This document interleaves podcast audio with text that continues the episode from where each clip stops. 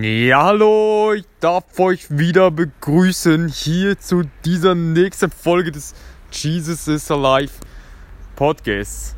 Und vielen, vielen Dank, dass du wieder eingeschaltet hast. Und heute geht es darum, um die Grundsatzfrage.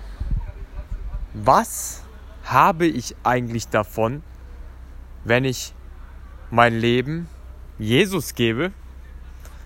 Und ich darf hier an dieser Stelle nochmal das Buch Leben mit Vision wirklich empfehlen von Wick Warren, in der hier steht. Was beinhaltet dieses Erbe eigentlich genau, was Paulus beschreibt? Erstens, es sind fünf Punkte, auf die ihr euch freuen dürft, wenn ihr Jesus euer Leben gibt. Erstens, werdet ihr die Ewigkeit mit Gott verbringen. Das ist schon mal der Grundsatz.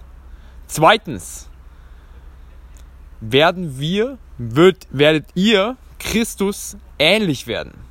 Drittens, wirst du von, und das finde ich super, Schmerz, Leid und Tod befreit werden.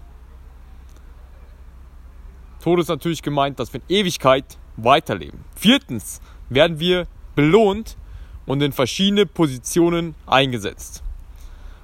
Und fünftens werdet ihr die Herrlichkeit Christi mit ihm teilen.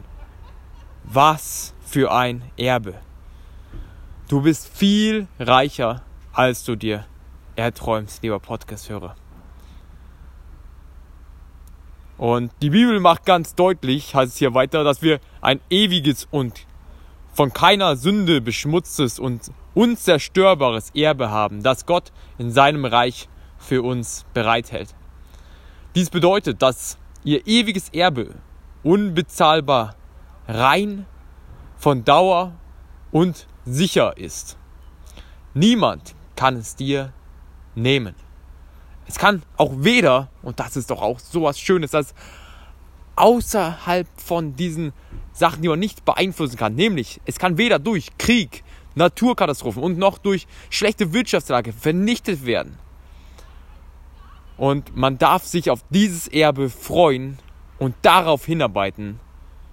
Und das ist doch ein viel schöneres Ziel, als nur auf die Rente zu arbeiten, oder? Lieber Podcast-Hörer. Und alles, was wir tun, heißt in Kolosser 3, 23, Vers 4, Kolosser 3, Vers 23 bis 24. Alles, was wir tun, tut von Herzen als etwas, das ihr für den Herrn tut und nicht für Menschen. Und wir dürfen uns bewusst sein, dass wir dafür vom Herrn das ewige Leben als Lohn bekommen. Wie gesagt, Kolosser 3, 23 bis 24. Genau, kurzer Input hier, wirklich an dieser Stelle. Warum sollte ich mich eigentlich für Jesus entscheiden? In Liebe, euer André Mühlen.